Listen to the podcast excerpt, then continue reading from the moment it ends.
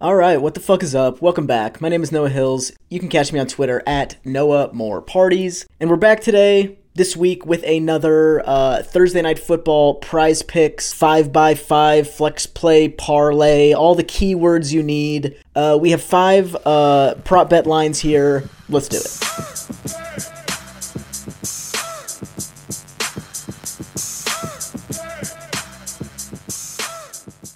All right, last week we went three and two. I believe that was our first time going three and two this season. Usually it's kind of all or nothing. But uh, the first line I like this week is Derrick Henry's rushing yards line. It's at 99.5 yards. I like the over. Derrick Henry is averaging 102.6 rushing yards per game this season. He's hit this over in five of nine games, including five of his last six. He didn't hit it last week, but before that, he had hit it five weeks in a row. And the Packers give up the third most rushing yards per game to running backs, as well as the third fewest passing yards overall. So this is a run funnel defense against Derrick Henry on a team that wants to run the ball. He's a beast. I would imagine he can get 100 rushing yards against one of the worst rushing defenses in the NFL on a Thursday night. The next line I like is Allen Lazard's receiving yards line of 48.5. I like the over. He's averaging 59 receiving yards per game this season and has hit this over in half of his games, but in three of the last four. And the only of those four games which he didn't hit it was last week when he had 45 yards. So he missed it by like four yards last week. Before that, he'd hit it three times in a row. The Titans give up the fifth most receiving yards to wide receivers per game in the league. Lazard is the Packers wide receiver one. 49 yards is 10 less than his average for the season. I think he can have a below average game, still hit this, and I don't know why he would have a below average game since the Titans are not a bad defense, or the Titans aren't a very good pass defense. So, Allen Lazard, I like the over here. The next line I like is Ryan Tannehill, 0.5 interceptions thrown. I like the under. Tannehill has thrown three picks in seven games this year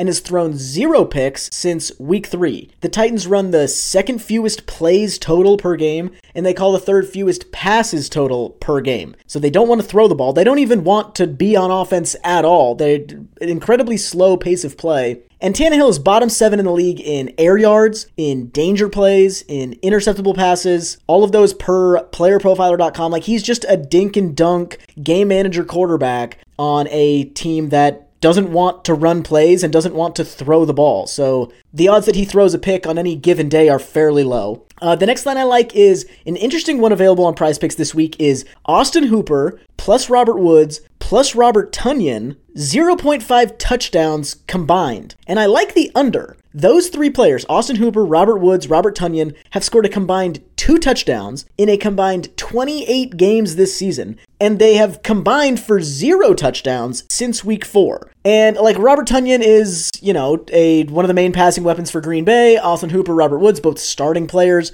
Austin Hooper's been, you know, relatively productive lately. Robert Woods hasn't done shit since like week five. Like as far as scoring touchdowns goes, like neither of these, none of these guys are like downfield threats. So if they're gonna score, it's gonna be because their team is like close to the end zone. But these guys are averaging a combined 0.46 red zone targets per game. They'll be lucky to combine for a single red zone target on Thursday Night Football. I like their under on total touchdowns. And the last line I like in this 5x5 is Mason Crosby 6.5 kicking points. Not fantasy points, but IRL kicking points. He's averaging 5.1 points per game this season. He's hit this over in just 4 out of 10 games and only once in his last 5 games. He's actually hitting only 76.9% of his field goals this season and is hitting a combined 74.5% of his field goals in the last 2 seasons, like going back to 2021, and the Titans are bottom 8 in field goals attempted against them and are bottom 4 in extra points attempted against them. So, teams aren't seeing many kicking opportunities against the Titans. Mason